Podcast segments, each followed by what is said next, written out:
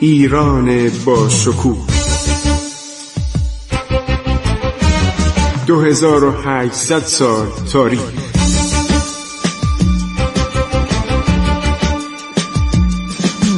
عبور از تاریخ.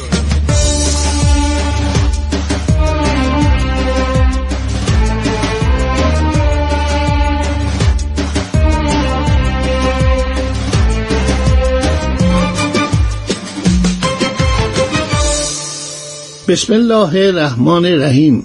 به نام خداوند بخشاینده مهربان. دوستان عزیز من خسرو معتزد هستم. در برنامه عبور از تاریخ با شما صحبت می کنم دوستان عزیز ما اشاره کردیم به ماجرای سلطان سلیم و فرارش از تبریز و رفتنش. عرض شود که به ترابوزان و مرخص کردن سربازان و خودش در شهر آماسیا منتظر شد که ببینه وضعیت چطوری میشه. در آغاز سال 515 میشه 921 هجری. حدودا فکر نمی کنم 15 سال از آغاز سلسله صفویه میگذشت. بنابراین سلطان سلیم می‌خواست به ایران لشکر بکشه و کار ناتمام چالداران رو به پایان برسونه. بعدش نمیمد ایران رو بگیره. تبریز رو برای همیشه تصرف کنه بعد به طرف داخل ایران پیش بره برسه مثلا به قسمت عراق عجم و همینطور برسه به قسمت های مختلف کشور ایران. به خراسان هم نظر داشت خیلی براش مهم بود و بعد ایرانیان بشن برده و رعایای اون. ولی این ملت ایران رو نشناخته بود.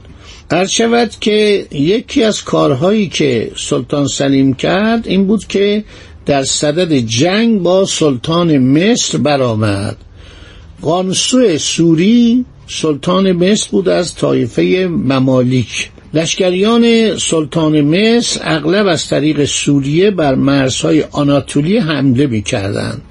در وسط زمستان سلطان سلیم عرض شود سربازگیری کرد و راهی ارمنستان شد. بعد از اینکه علا دوله زلغد رو از میان برد عرض شود که حرکت کرد و کوشید که به طرف ایران بیاد. و سلطان سلیم با این که می‌خواست باز هم لشکرکشی خودشو ادامه بده بنا به نوشته دونجوان ایرانی یعنی که بیاد که در کتاب خودش به نام سفرنامه دونجوان ایرانی به دستور دربار اسپانیا نوشته شد. سلطان سلیم ناگهان به طرف استانبول رفت. یا قسطنطنیه. چون بیم سرکشی و شورش سربازان ینیچری بود. سربازان ینیچری خیلی خطرناک بودن. در سال 1516 میشه 922 حالا وضعیت در ایران همینطوری است که سلطان سلیم منتظر یه فرصتی پیدا کنه به ایران حمله کنه دوباره. بعدم شاه اسماعیل هم داره این ورونور میگرده و میچرخه در صدد انتقام جویه خب در سال 1516 سلطان سلیم خواست دوباره لشکرکشی کنه. چون کشورهای اروپایی موقع کوچیک بودن. مثلا شما فکر کنید یوکوسلاوی اتحاد نداشت که اینا شش تا کشور کوچیک بودن مثل الان. اسلوونیا مقدونیه مونتنگرو سربستان کرواسی بوسنی هرزگوین اینا هیچ کدوم کشورهای بزرگی نبودن یا مجارستان تیکه تیکه بود رومانی تیکه تیکه بود. این خیال می‌کرد ایران هم مثل اینجاست.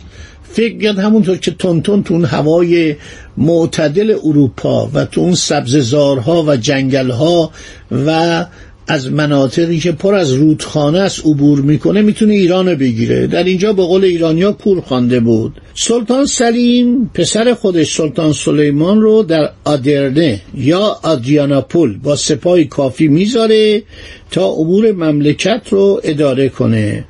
بعد همینطور سرداران خودشو به قسمتهای مختلف کشور می سبارد همینطور عرض شود که سرداران مختلف اروپایی مثل چرسی اغلو که از مردم اسکلاو بود یعنی اسلاف یعنی قسمت غربی عرض شود که روسیه و جدید الاسلام هم بود.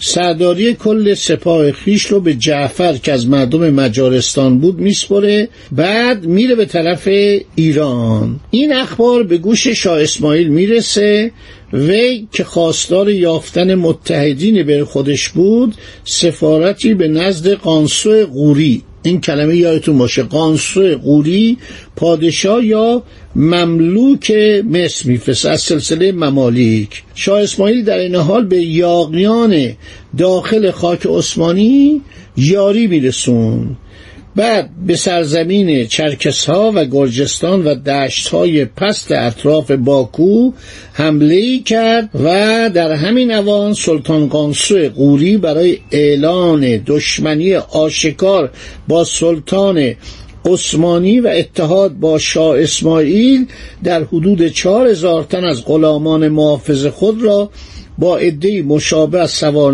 در قاهره گرد آورد تا به سوی سوریه حمله ور بشه. این مطالب من از کتاب سفرنامه دنجان ایرانی می‌خونم. این کتاب کتاب مفصلیه و تمام تاریخ ایران رو نوشته در دوران صفویه. و حتی قبل از صفویه. ایشون یکی از چهاردبیر سفیر ایران به شمار می‌رفت که شاه عباس او رو نزد عمرای اروپا فرستاد.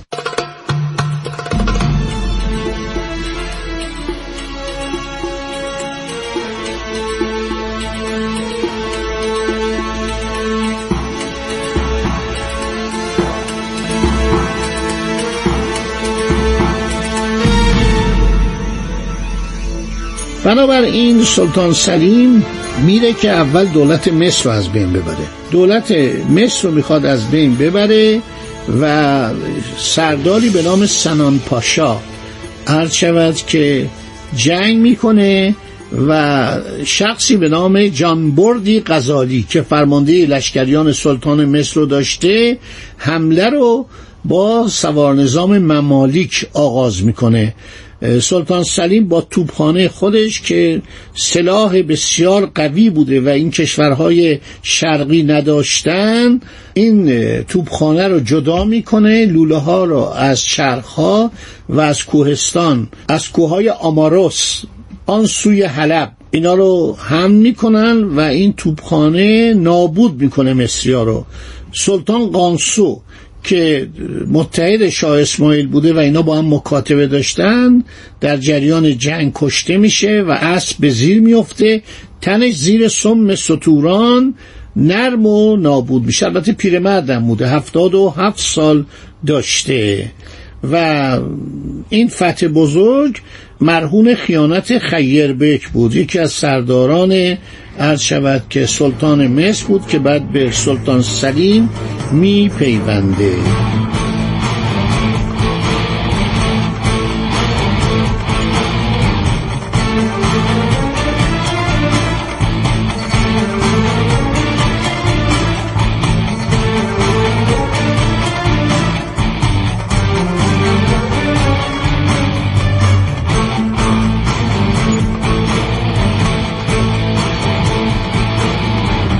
نکات می‌خوام بهتون بگم سلطان سلیم رفته مصر رو گرفته سوریه رو گرفته عربستان رو گرفته و تمام این نواحی رو گرفته و سنان پاشا سردار شهر قزه رو گرفته دمشق رو گرفته قاهره رو گرفته اینا همینطور عرض شود که دولت مصر داره نابود میشه.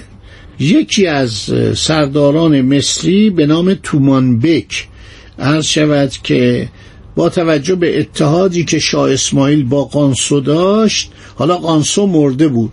یک نفر سفیر میفرسته از شاه اسماعیل درخواست کمک نظامی می‌کنه و این نمی‌تونه.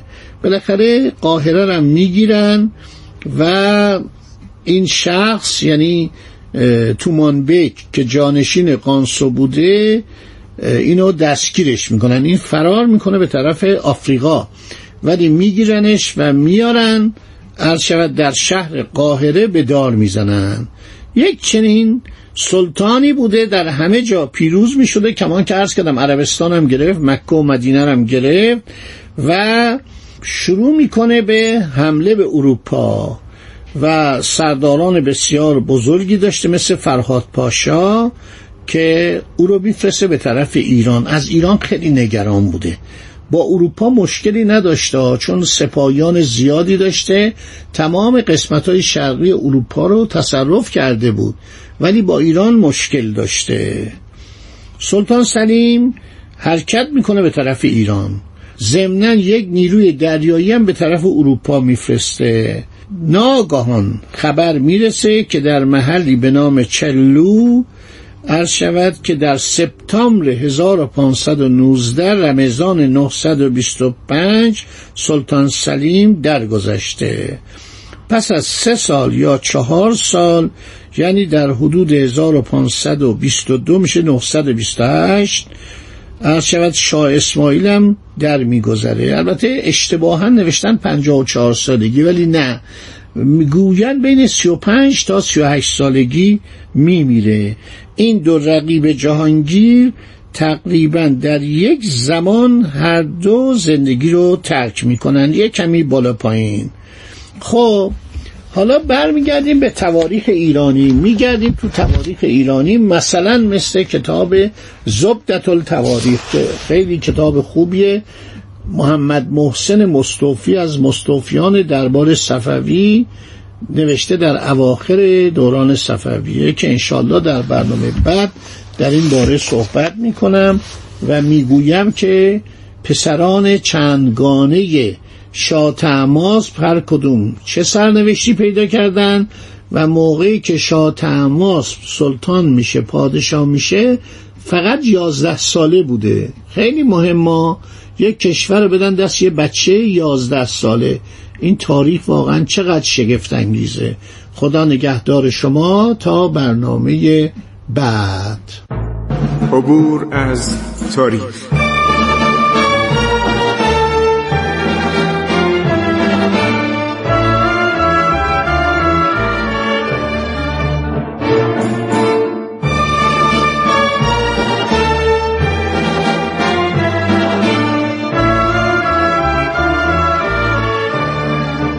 ایران با شکوه. 2800 سال تاریخ.